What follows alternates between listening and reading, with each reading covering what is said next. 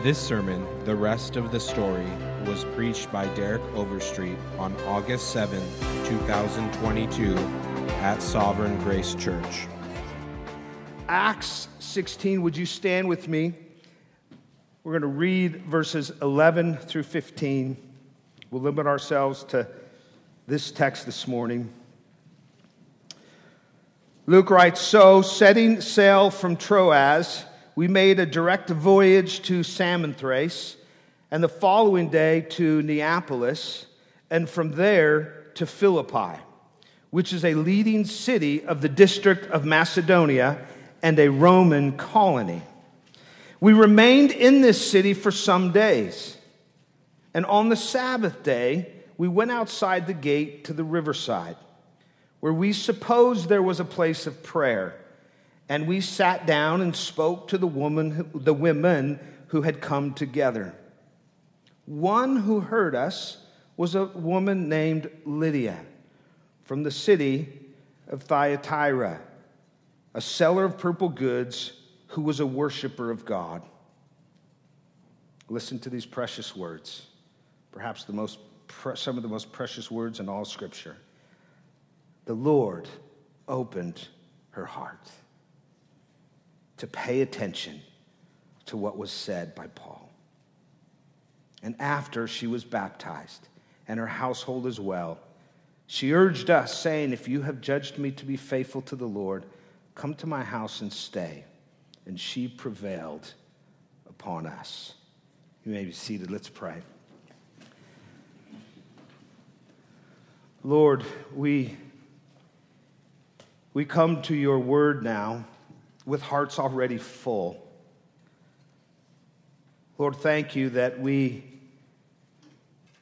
we have sung theologically rich, Christocentric songs whose verses and courses flow forth from the eternal promises and truths of Scripture. We, we pray that you have already been glorified in this place as we have exalted your Son with our singing. And now we ask that you continue to do the same, that through the preached word, you would reveal the glory of your Son to us in greater ways. As Paul, pre, or as Paul prayed for the church in Ephesus, that you would open the eyes of our hearts in an even greater way to the glories of the gospel, to the blessings of Calvary that abide in our lives day in and day out. That you would speak to us. You know the burdens we carry right now individually. You, you hold the futures individually and corporately of this church in your hands. And so, Lord, have your way. Holy Spirit, work in our hearts through the preaching of your word and be glorified as you do. In Jesus' name, amen. amen. Anybody familiar with Paul Harvey? No younger people raise their hands. Well, I'm going to tell you about Paul Harvey. I used to love Paul Harvey. Paul Harvey was, I don't know, perhaps the greatest talk, radio talk show uh, host that maybe our country has ever known. Um, syndicated everywhere. And I can remember listening to Paul Harvey at a young age, kindergarten, in fact.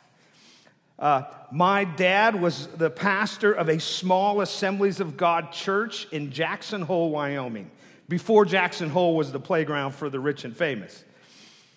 And he also drove school bus, and I was in kindergarten.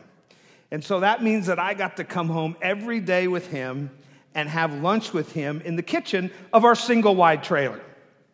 And I remember we, we ate one of two things either tuna fish on saltines or my favorite, Oscar Mayer brown Braunschweiger with yellow mustard spread over little marble cocktail rise. Oh man.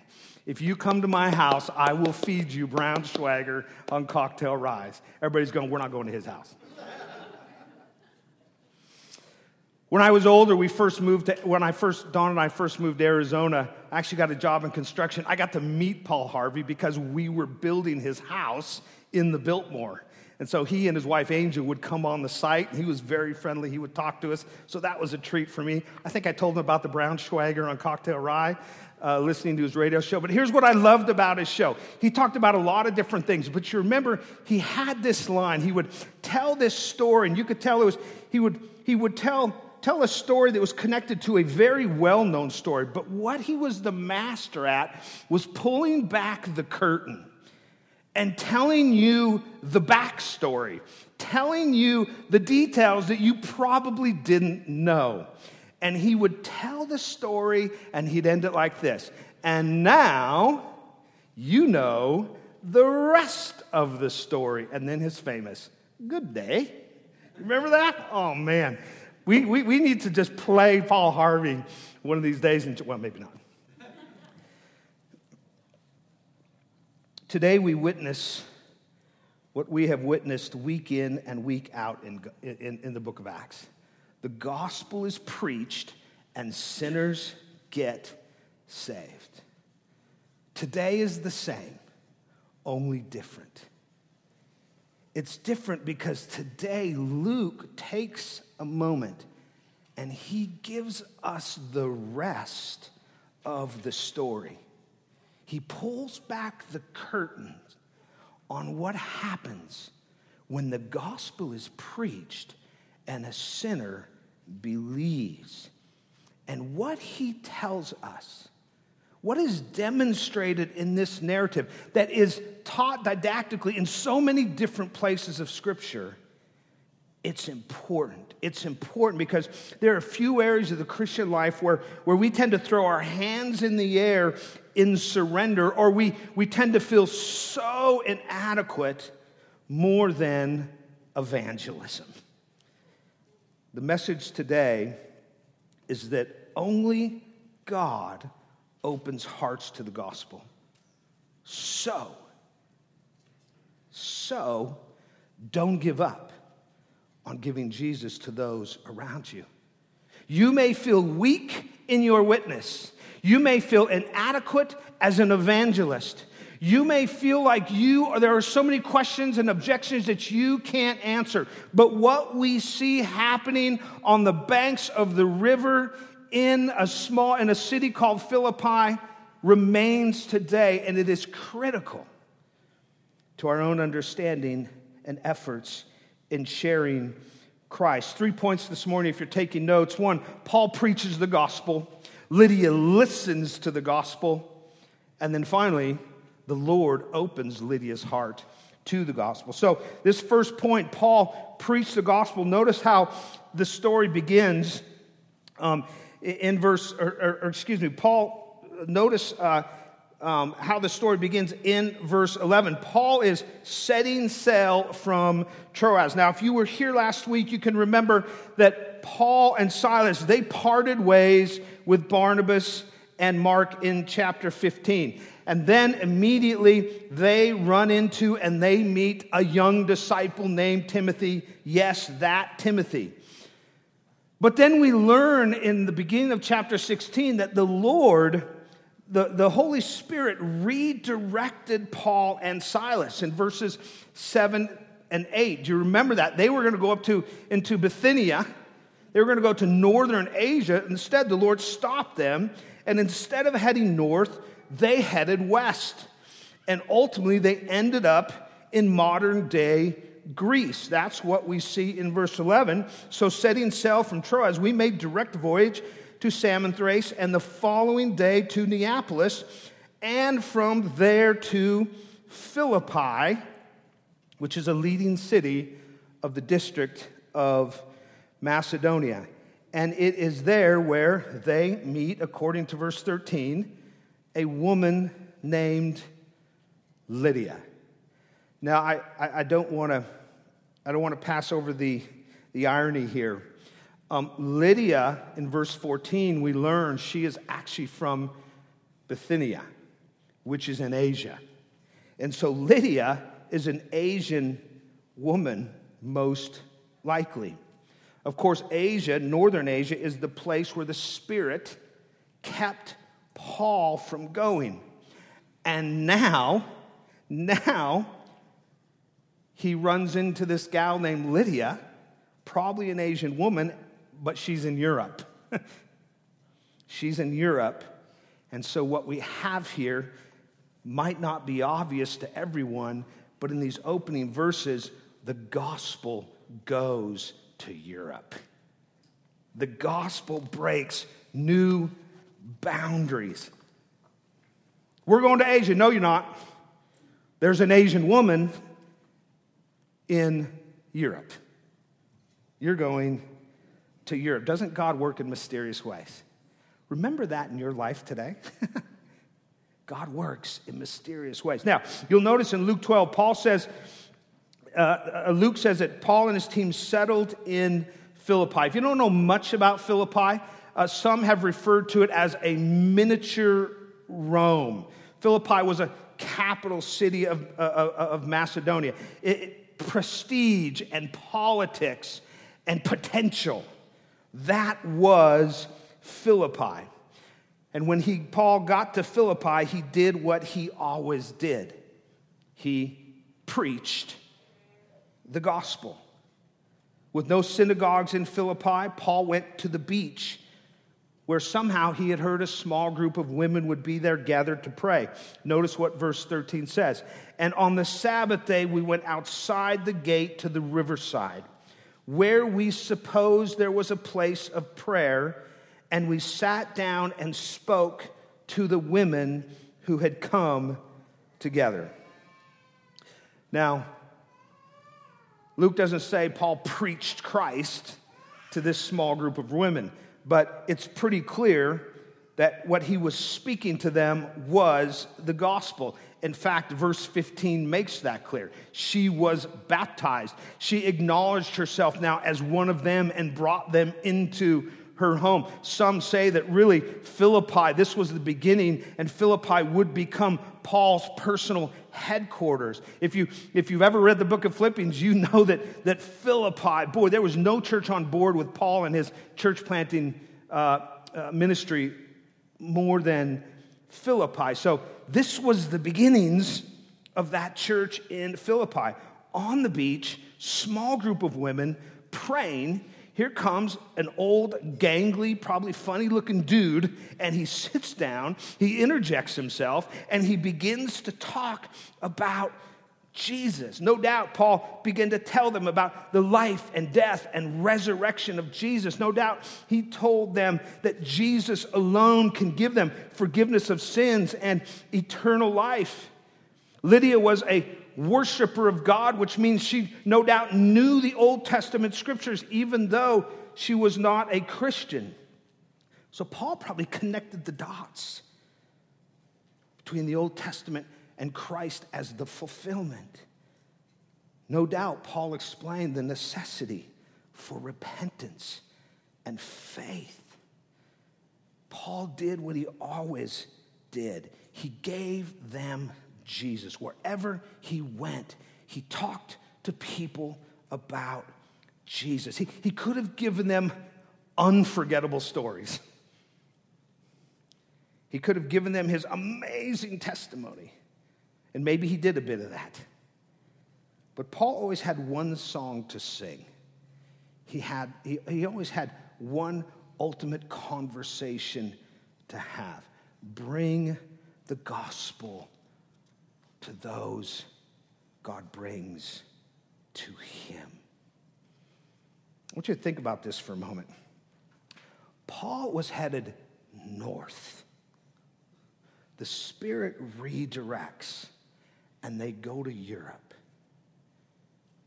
They've traveled probably roughly 150 miles out of their way to get to Philippi.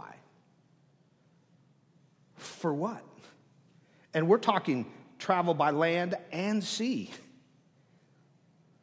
Samothrace was an island, is an island.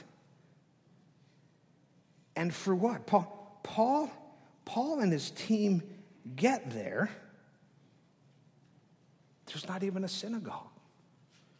You needed 10 men and their households to have a synagogue. There wasn't even a synagogue.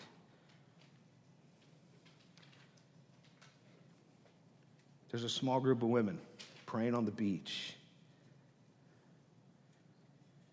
Didn't matter to Paul. It didn't matter to Paul. Remember the vision in verse 9. The whole reason why the part of being directed was the, the, the, Lord gave them a vision where, where there was a man in Macedonia saying, Come help us. Where's the man? Paul didn't feel let down. He didn't feel disappointed. He didn't feel like the trip was wasted. He got right to it. Those that God put before him, he explained and he expounded the gospel with the same fervency and passion he did in any other evangelistic occasion. And like I said, guess what? Listen, small beginnings. The church in Philippi, Paul's greatest support and fan in his church planting ministry. Just go read the book of Philippians and see how important the church in Philippi was to Paul and all the church plants. Small, small beginning on this beach, a small group of women. Here's my point never underestimate your audience. Never underestimate your audience. In particular, moms and dads, never underestimate your audience. Never underestimate sitting in the backyard, just you and your eight year old son, and telling them about Jesus. Never, un, never underestimate your audience. God has you in that place with that person or group of people, and the Holy Spirit is with you. And the gospel message that you have saves. So speak. Doesn't matter who it is, doesn't matter how small it seems. Give them Jesus. That's what Paul did everywhere he went. So that's what we see. We go to Philippi. What is Paul doing? Paul's doing what he, Paul always does. He's preaching Jesus. And then Lydia, we learn, was listening to him. Look at verse 14. One who heard us was a woman named Lydia from the city of Thyatira, a seller of purple goods, who was a worshiper of God. One of the ladies on the beach, we don't know how small this group was. Was it three? Was it ten? Who knows? Luke doesn't care. It doesn't matter. He points out a woman named Lydia. And Luke simply says she was a seller of purple goods. She, she may have been on a business trip, I, I don't know.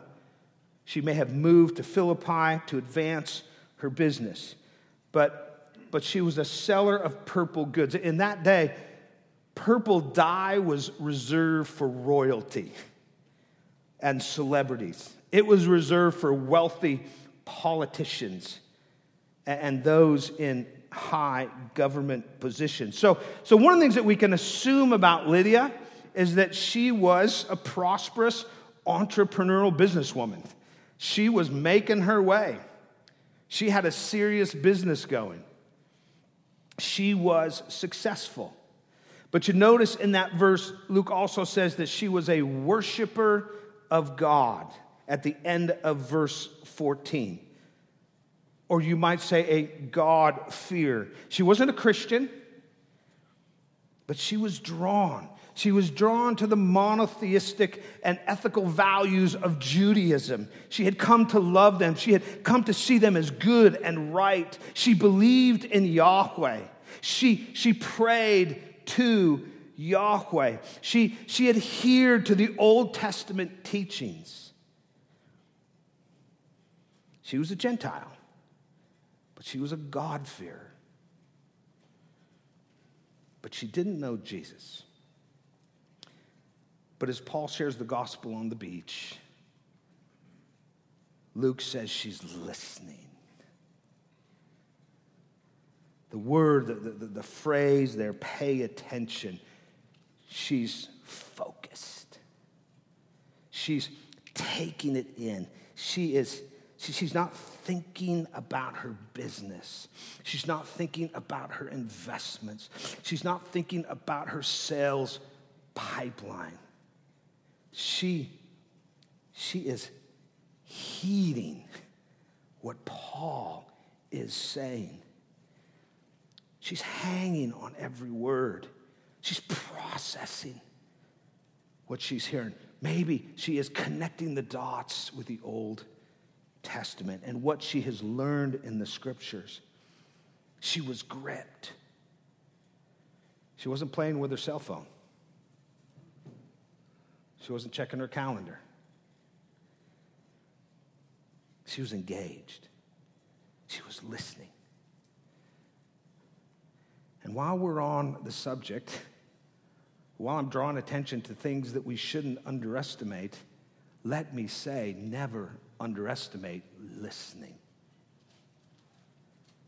Never underestimate the power of listening. Listen, we, we, live, we live in a time where too many in the church world think that, that you have to have bells and candles you have to have PowerPoints and video clips.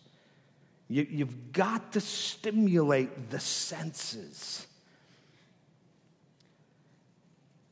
You've got to have artistic expressions in your liturgy. You've got to have real group dialogue. Let me get in the middle of all of you and I'll just talk and you can ask me questions and we'll go Socratic.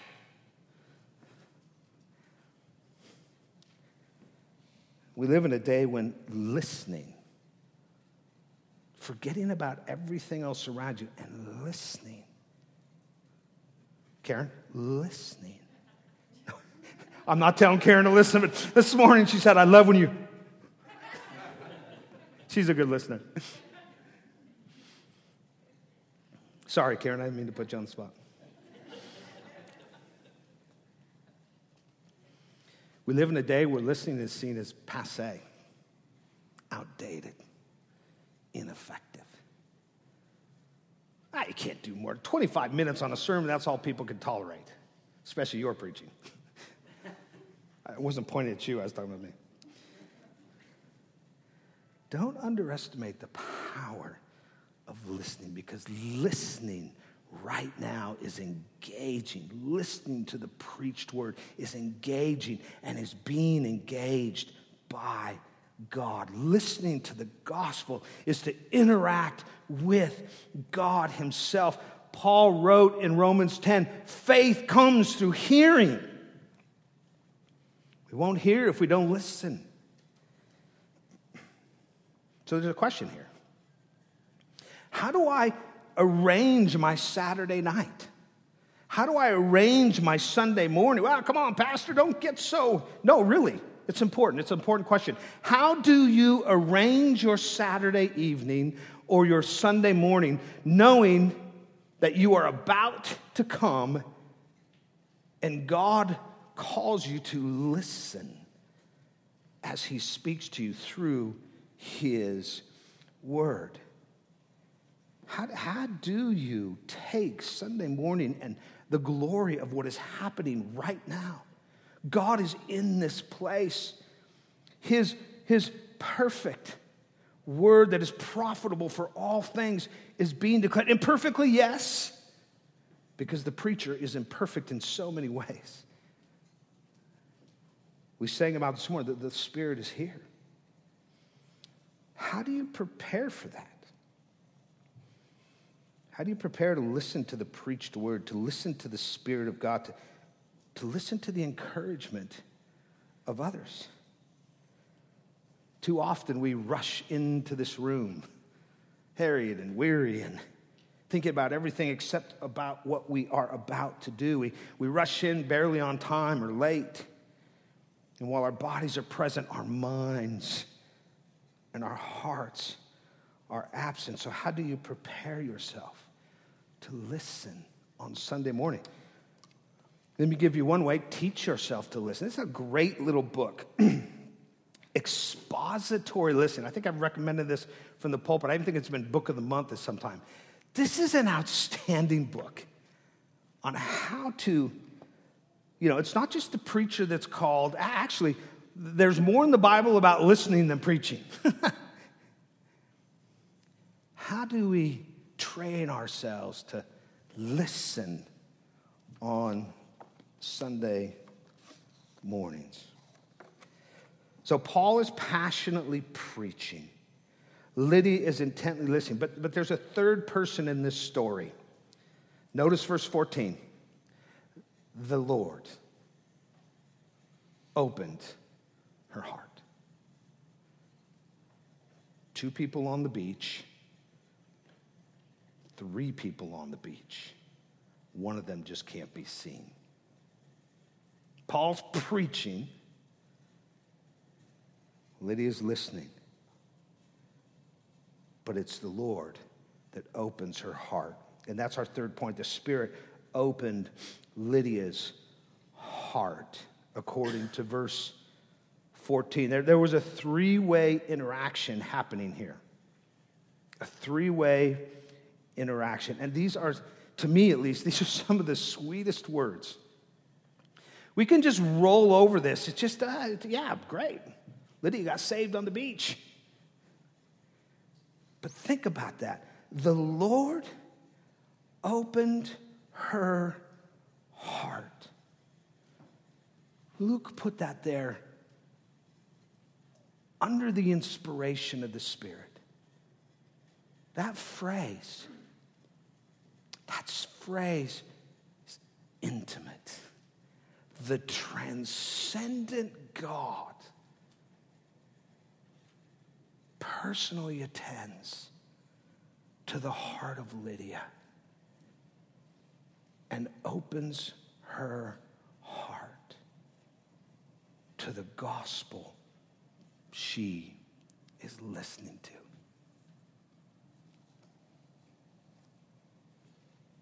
He came to her.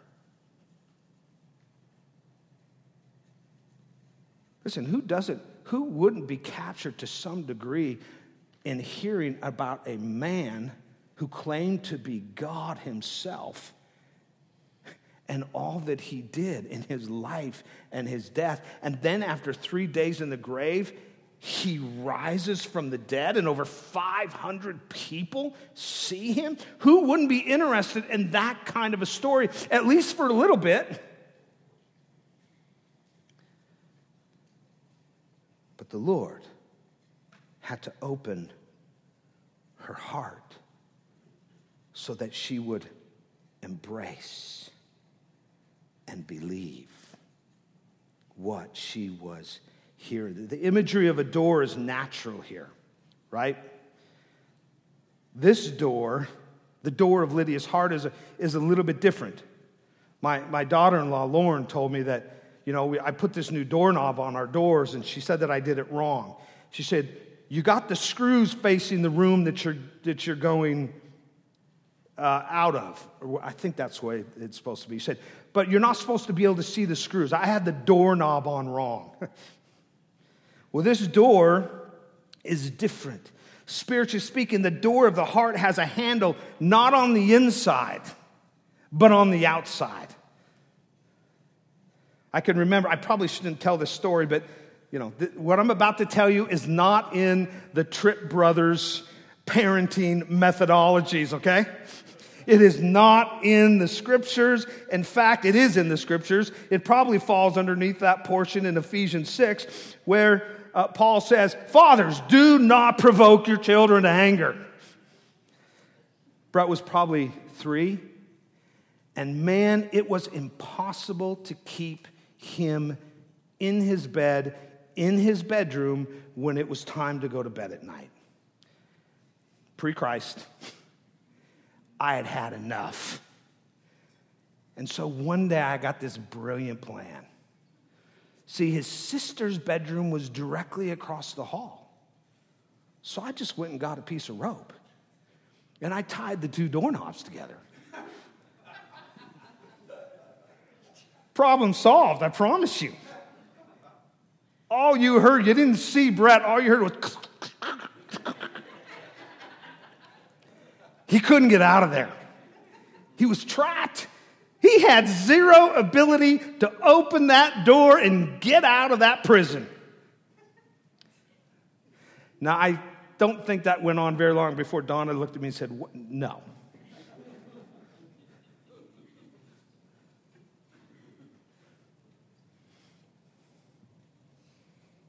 Spiritually speaking, that, that's us. Our heart is locked. Nothing, sin and Satan have locked the heart to our door. It, it has to be opened for us.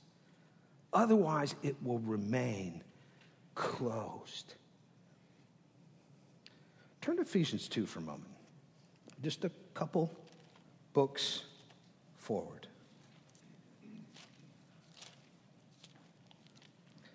Listen to how Paul, in Ephesians 2, verse 1,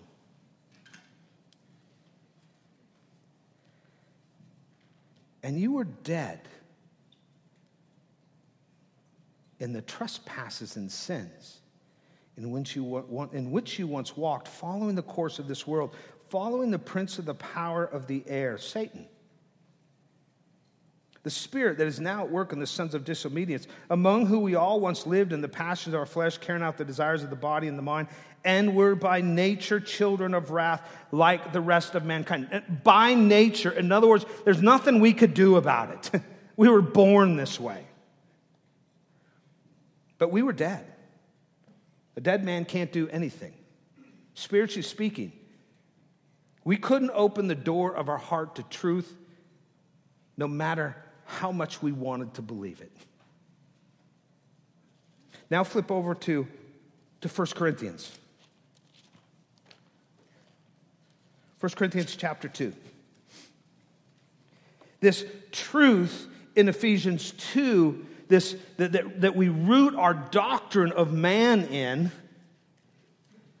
we need to be acted upon in order to believe because we are spiritually dead. There is only, the, the door to our heart only has a doorknob on the outside, not the inside.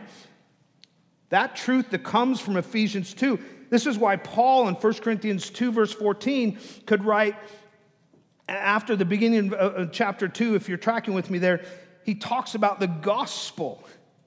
For I decided to know nothing among you except for Christ and Him crucified. And then he says this in verse 9, in verse 9. But as it is, what no eye has seen, nor ear heard, nor the heart of man imagine, nor the heart of man imagined, what God has prepared for those who love him.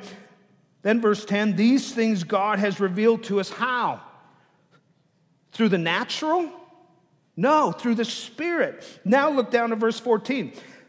The natural person does not accept the things of the Spirit of God. Which things are those? Well, go up to the beginning of chapter 2. Lot of things, but primarily the gospel of Jesus Christ. The natural man cannot understand the things of the Spirit of God, they are folly to him, and he is not able to understand them. And there is no qualifier there. You could say, full stop. But God doesn't. He says, because they are spiritually discerned. The Lord had to open Lydia's heart up to the truth of the gospel so that she may believe. From Pentecost to the Gentile, we have seen the gospel preached. And Luke typically tells us something like, they believed or they had faith. But in Lydia's conversion, he does something different. He pulls the curtain back to show us how Lydia came to have faith, to show us how a sinner with no door on the inside of their heart can have that door opened up, indeed kicked down from the outside, so that the good news of the gospel can come rushing in and fill the room of your heart. In essence, Luke says, now you know the rest of the story. You wonder about how that sinner got saved? Well, now, yes, you preach the gospel. We give them Jesus. We must listen to truth. And scripture says that we must repent of our sins and have faith in Jesus or you will not be saved. But here Luke says there's more to the story, and now you know the rest of the story. If you repented of your sins and you believed in Jesus, it's only because the Lord opened the door of your heart. Therefore, Ephesians 2 8, it is a gift, and no man can boast, only give glory to God.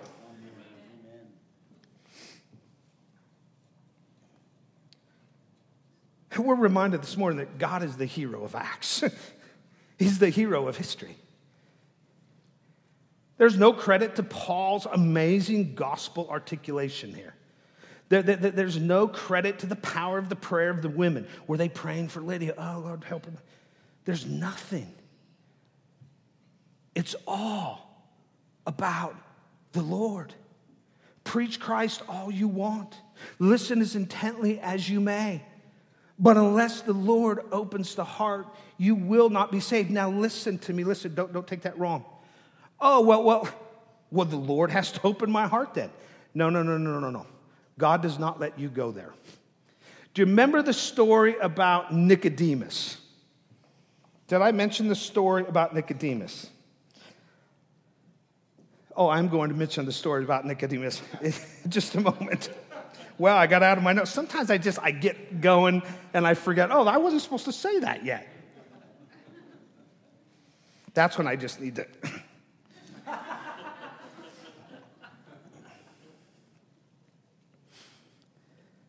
well, we're just going to go to the story Nicodemus. And if you want to know what was in between what I said last and Nicodemus, I'll, I'll tell you. But let me say this this is the precious doctrine of regeneration. You, you want a theological category. You want a theological handle. You want a word that the really smart guys use. It's the doctrine of regeneration. Regeneration, that, that secret and miraculous act of the Spirit in which God replaces our hearts of stone with hearts of flesh that are inclined to yes, willingly run to Jesus in repentance and faith. That's the doctrine of regeneration, and it's what we see right here happening. We see it happening. When Jesus was teaching Nicodemus, uh, he talked about, well, yeah, I know it's confusing, Nicodemus. It's like the wind, you can hear it, but you can't see it. You can see its effects, but you can't actually see the wind. That's the doctrine of regeneration, the Spirit of God opening up a sinner's heart. If, if you're familiar with uh, the story of Jesus and Nicodemus in John 3, go there this week if you're not. But that's what he said. Nicodemus, well, how, how can one be saved? One must be born of water and spirit water and spirit. And Jesus is teaching Nicodemus about regeneration. Now, if you know the story, you know that, that Nicodemus is perplexed, he's confused. What? He gets it wrong. How do you climb back up into your womb? And Jesus goes, No, no, no, Nicodemus. And in fact, Jesus actually rebukes Nicodemus. He says, You're a teacher of Israel? And you don't know about this? In other words, this is clear in the Old Testament scriptures. Turn to the book of Ezekiel, Ezekiel 36, in fact, because I think Jesus is probably referring to this prophetic promise of old, Ezekiel 36.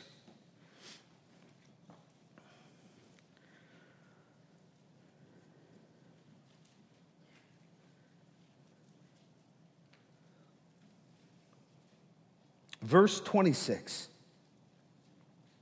And I will give you a new heart, and a new spirit I will put within you. And I will remove the heart of stone from your, from your flesh and give you a heart of flesh. Do you know what is immediate? Do you know what immediately follows that prophetic word? Chapter 37, the valley of the dry bones. Preach to the bones, Ezekiel. What? Preach to him. And he does. And they come to life. Ephesians 2. 1 Corinthians 2, the doctrine of regeneration. Lydia on the beach in Philippi.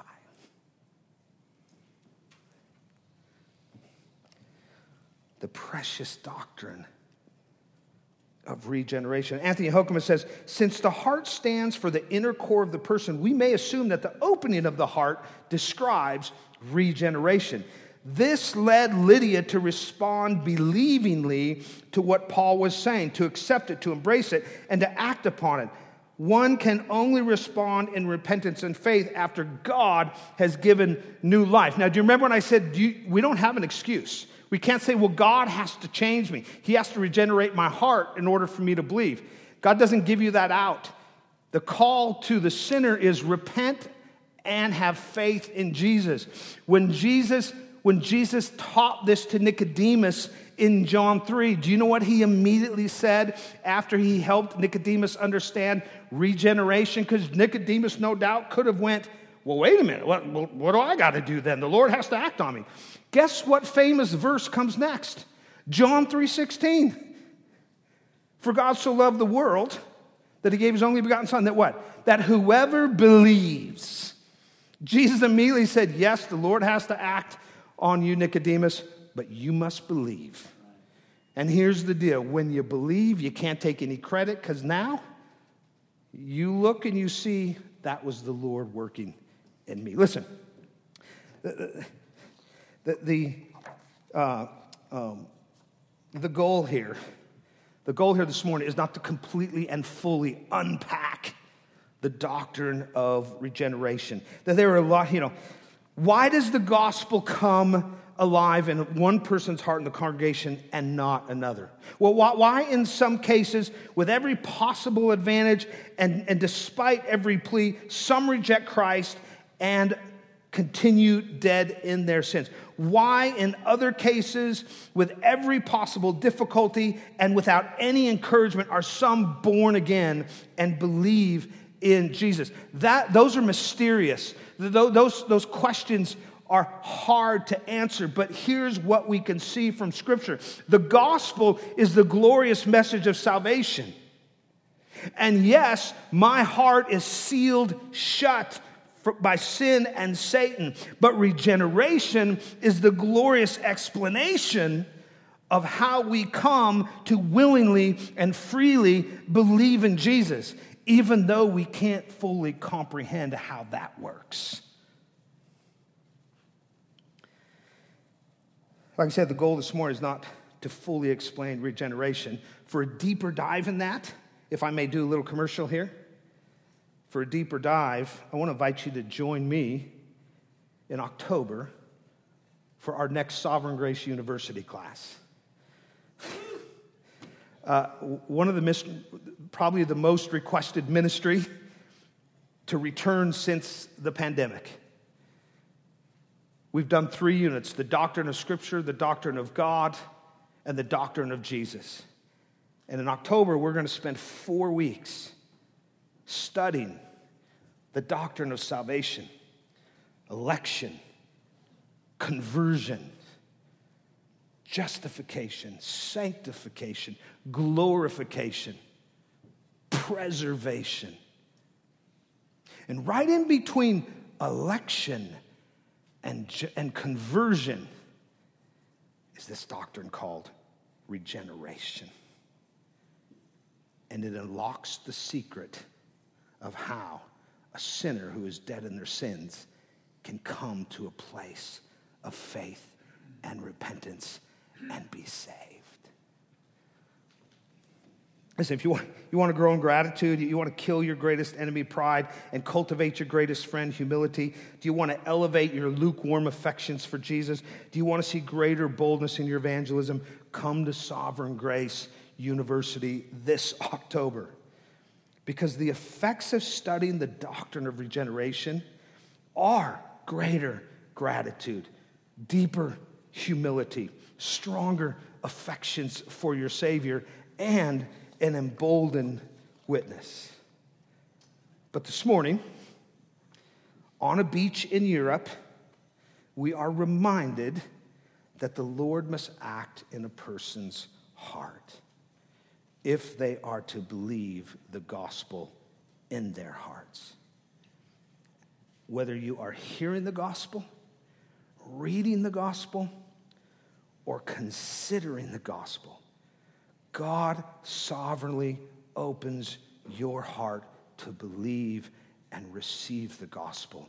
And without His activity, without the miracle of regeneration at the hands of His Spirit, no one will believe. But here's the good news if you're not a believer this morning, don't look for a feeling. Do you believe Jesus died for your sins? Provides your righteousness and is the only way that you can be made right with God. Confess it, believe it. That's your call. And you get no out. And here's the good news Jesus loves to save sinners. He loves to do the regenerating work of the Spirit. He is the great evangelist, and he loves to open hearts that Satan has locked shut to the glory and the beauty and the majesty and the sufficiency of his Son, Jesus Christ. So here's our application it's simple. Don't give up. Keep preaching Jesus. Specifically, anxious mom and dad, keep giving your child Jesus, whether they are five or 25. If they do not know the Lord, don't give up. You might have to take a little bit different approach. You might have to really study your child to figure out what, what is the objection. That's the work of an evangelist. How do I help them see the glory of Jesus in this aspect of life? But don't give up on your unsaved child. Weary husband or wife, don't give up on your unbelieving spouse. Frustrated friend, don't give up on your stubborn friend who you feel like I've told them about Jesus so many times, they just, they're stuck. Well, yeah. The door of their heart's locked shut. Their sin and, and Satan have sealed it. Don't give up, though. Sometimes God saves the first time you share the gospel with that person, like Lydia. But other times, God may save on the 1000th time that you share the gospel. Maybe that was you. Don't give up. It's not up to you. Just be a faithful evangelist and pray and trust and pray more that the Lord will open their heart as you bring the message of Jesus to them. Listen, Lydia's conversion tells us the rest of the story. Be hopeful and don't give